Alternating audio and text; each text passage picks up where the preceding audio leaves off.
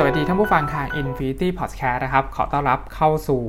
รายการ MDC เล่าเรื่องนะครับสำหรับรายการ MDC เล่าเรื่องนะฮะจะเป็นรายการที่ฟอร์จะหยิบเรื่องราวทฤษฎีภาพยนตร์นะครับ มาเล่าให้คุณผู้ฟังได้รับฟังกันนะครับ แล้วก็เป็นเกร็ดเล็กเกร็ดน้อยนะครับ ในโรคภาพยนตร์ที่ฟอร์มไปอ่านมา แล้วฟอร์มรู้สึกว่ามันน่าสนใจนะฮะก็จะเอามาแลกเปลี่ยนกันในรายการนี้นะครับสำหรับ MDC เล่าเรื่องนะครับ เรื่องแรกที่ฟอร์มหยิบมาเล่านะครับใน episode นี้คือประวัติศาสตร์ภาพยนตร์นะฮะแต่ก่อนจะไปถึงประวัติศาสตร์ภาพยนตร์นะครับ เรามาทำความเข้าใจนะครับ ความหมายของคำว่าภาพยนตร์ก่อนนะครับ ตามนิยามนะครับของสำนักงานคณะกรรมการพัฒนาการเศรษฐกิจและสังคมแห่งชาตินะครับ ปี 2551 นะครับคำว่าภาพยนตร์หมายถึงงานสร้างสรรค์เรื่องราวผ่านภาพเคลื่อนไหวนะครับ เพื่อฉายผ่านระบบ จอภาพยนตร์นะฮะคำว่าภาพยนตร์นะครับ ถ้าเราแยกคำว่าภาพกับคำว่ายนต์ออกจากกันนะฮะคำว่ายนต์นะครับมันแปลว่าเคลื่อนไหวนะครับ เพราะฉะนั้นภาพยนตร์รวมกันจึงแปลว่า ภาพเคลื่อนไหวนะครับ ส่วนคำศัพท์ภาษาอังกฤษนะครับ มีคำศัพท์อะไรบ้างนะฮะซึ่งเป็นคำศัพท์ที่เราคุ้นชินกันอยู่แล้วนะครับคำแรกนะครับ คือคำว่าฟิล์มนะครับ ฟิล์มแปลว่าวัสดุในการบันทึกภาพใช่ไหมฮะ แต่ถ้าเป็นศัพท์วิชาการในคนที่เรียนทางสายภาพยนตร์นะครับคำว่าฟิล์มจะแทนคำว่าภาพยนตร์นะฮะ ส่วนคำว่า cinema นะครับ แปลว่าภาพยนตร์ที่เป็นสื่อกลางถ่ายทอดสารนะครับ ในประเทศอังกฤษนะครับคำว่าซีนีมาเนี่ยก็จะหมายถึงโรงภาพยนตร์นะครับ motion picture นะครับ ศัพท์นี้นะฮะก็เป็นศัพท์ที่ไม่ได้ใช้แพร่หลายนะครับสูงมากนะฮะก็จะใช้ในเวทีประกวดหรือว่างานรับรางวัลอะไรแบบนี้นะฮะส่วนคำว่า movie นะครับเป็นภาษาที่เป็นภาษาพูดนะครับคำว่า move ก็คือเคลื่อนไหวใช่ไหมฮะอันนี้เป็นภาษาที่ไม่ทางการ แล้วก็เป็นภาษาที่เราพูดคุยกันนะครับ ส่วนคำว่า picture นะฮะอันนี้นะครับใช้ในการประกาศรางวัลภาพยนตร์ใช่ไหมครับ เช่น รางวัลออสการ์ใช่ไหมฮะที่เรามีการประกาศรางวัล Best Picture กันใช่ไหมครับภาพยนตร์ยอดเยี่ยมนะครับ ส่วนคำศัพท์อีกอันหนึ่งก็คือฟีเจอร์นะครับ อันนี้เป็นภาพยนตร์เรื่องยาวนะครับ ซึ่งเป็นภาพยนตร์บันเทิงนะฮะเป็นหนังที่มีความยาว 75 นาทีขึ้นไปนะฮะส่วน short film นะครับ ก็จะเป็นภาพยนตร์สั้นนะครับ เป็นหนังที่ไม่เกิน 30 นาทีนะฮะเพราะฉะนั้นเราจึงสรุปได้ว่านะครับภาพยนตร์หมายถึง การเล่าเรื่องด้วยภาษาภาพนะครับ ง่ายๆก็คือว่าเป็นภาพเคลื่อนไหวนะครับ แบบมีขั้นมีตอนเนาะนะครับ คือมีเนื้อเรื่องนะครับ มีโครงสร้างในการเล่าเรื่องนะครับ ไม่จำเป็นต้องถูกบันทึกด้วยฟิล์มอีกต่อไปแล้วใช่ไหมครับเพราะว่าในปัจจุบันนี้มันสามารถบันทึกด้วยดิจิตอลได้นะครับ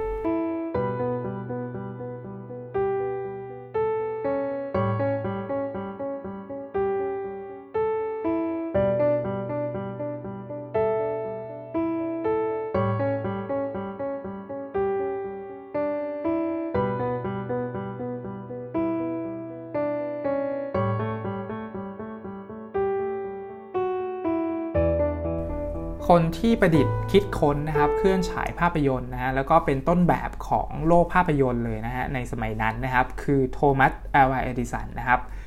ใช่แล้วฮะเอดิสันคนเดียวกับที่ผลิตหลอดไฟนะครับเอดิสันได้ทำงานร่วมกับผู้ช่วยของเขานะก็คือเพื่อนร่วมงานนะครับชื่อว่าวิลเลียม เคนเนดี ดิกสันนะครับ โดยเมื่อปีพศ 2432 นะครับ เขาได้ประดิษฐ์เครื่องฉายภาพยนตร์นะฮะ ถ้านับเป็นรัชกาลเนี่ยก็จะตรงกับรัชกาลที่ 5 นะครับไอเครื่องที่แอนเดอร์สันกับเพื่อนร่วมงานเขาได้ประดิษฐ์เนี่ยมีชื่อว่า Kinetoscope นะครับ เครื่องนี้จะมีลักษณะเป็นตู้นะครับสูงประมาณ 4 ฟุตนะฮะแล้วก็คนในสมัยนั้นนะครับจะเรียกไอ Kinetoscope นะครับว่าถ้ำมองนะครับเป็นเครื่องถ้ำมองนะฮะทำไมถึงเรียกว่าถ้ำมองนะครับไอ Kinetoscope นะครับมันมีลักษณะ การดูคือมันดูได้ทีละคนนะฮะแล้วก็มันต้องดูผ่านช่องเล็กๆนะครับ ภายในของ Kinetoscope นะครับ จะมีฟิล์มภาพยนตร์ ซึ่งถ่ายด้วยกล้อง Kinetograph นะครับ ซึ่งกล้องนี้ก็ประดิษฐ์โดยแอนเดอร์สันเหมือนกันนะฮะ ไอไอกล้องนี้เนี่ยมันจะมีฟิล์มยาวประมาณ 50 ฟุตนะครับ แล้วมันก็จะวางพาดไปมานะครับแล้วเครื่องนี้มันก็จะเล่นเป็นรอบเป็นรอบนะครับ คนที่เข้าไปดูเนี่ยฮะก็จะดูได้ทีละคนนะ แล้วก็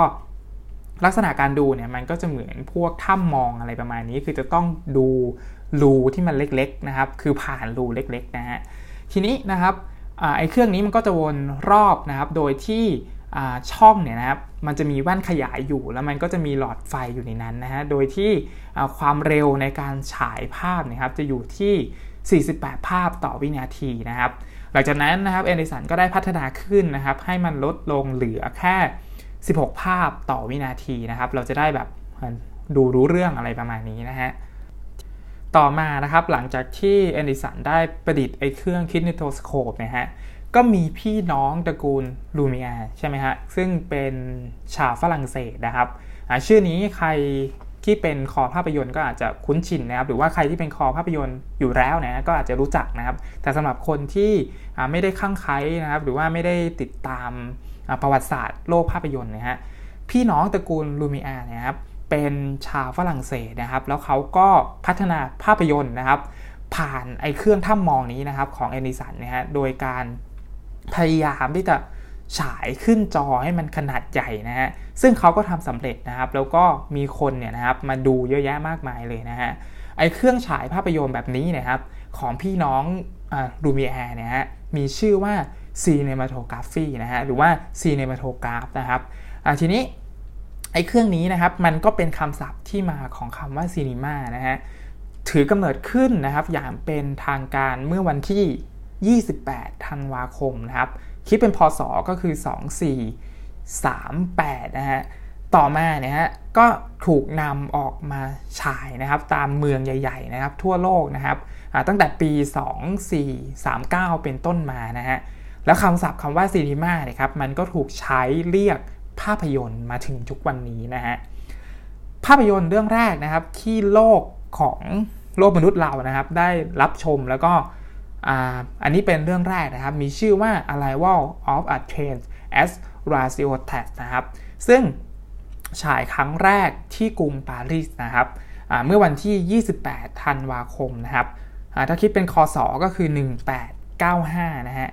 หนังเรื่องนี้นะครับหาดูได้ใน YouTube เลยนะฮะ ใครฟังเสร็จแล้วนะครับ อยากจะดูว่าหนังเรื่องนี้นะครับมันเป็นยังไงนะฮะ Arrival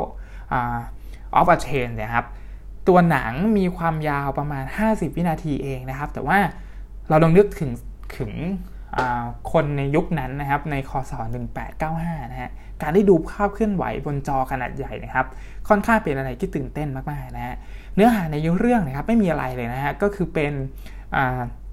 ขบวนรถไฟนะครับ แล้วก็วิ่งมาที่สถานีนี้นะครับ แล้วก็มีผู้คนนะครับขึ้นรถไฟอะไรประมาณนี้ 50 วินะฮะ ซึ่ง คนสมัยก่อนเนี่ยนะครับตื่นเต้นมากๆนะก็ใครเคยดูภาพยนตร์เรื่องฮูโก้นะฮะหนังของมาตินสกอร์เซซี่ครับมันจะมีฉากที่แบบคนกำลังดูไอ้ภาพยนตร์เรื่องนี้นะฮะ Arrival of a Train as l a c i o t a s นะครับ ซึ่งทุกคนก็แบบตื่นเต้นมากๆนะครับเพราะว่ากลัวว่ารถไฟมันจะพุ่งมาชนตัวเองอะไรประมาณนี้นะครับ ลองไปหาดูนะฮะสองพี่น้องลูมิแอร์นะฮะก็สร้าง ไอ้กล้องนี้ขึ้นมานะครับ แล้วก็ฉายบนจอขนาดใหญ่ขึ้นนะฮะคือแบบสามารถดูได้กันหลาย ๆ คนจากเดิมที่เราแบบต้องดูทีละคนใช่ไหมฮะไอ้เครื่องถ้ำมองนะฮะแล้วก็ใช้ชื่อว่า cinematography นะฮะหลังจากนั้นนะฮะก็ฉายภาพยนตร์เรื่องนี้นะครับ ให้คนดูนะครับเยอะแยะมากมายนะครับ ก็ตะเวนฉายไปเรื่อย ๆ นะฮะ แต่ว่าครั้งแรกนะครับที่ภาพยนตร์เรื่องนี้ฉายนะครับ อยู่ที่ใต้ถุนของร้านแกนคาเฟ่นะครับในกรุงปารีสนะครับถ้านับจนถึงตัวปีนี้นะฮะก็คือ 2020นะครับปีที่หนังเรื่องนี้ฉายเนี่ยนะครับก็คือปี 1895 นะฮะก็จะรวมๆแล้วนะครับบวกลบเลขก็คือ 125 ปีมาแล้วนะครับสำหรับภาพยนตร์เรื่องนี้แล้วก็มีให้ดูใน YouTube เลยนะครับสำหรับใครที่อยากดูว่าภาพยนตร์เรื่องแรกของโลกเราเนี่ยมันหน้าตาเป็นยังไงนะครับ แล้วก็ 50 วิเนี่ยมันตื่นเต้นขนาดไหนนะครับ ก็เราย้อนกลับไปเมื่อ 125 ปีที่แล้วนะฮะ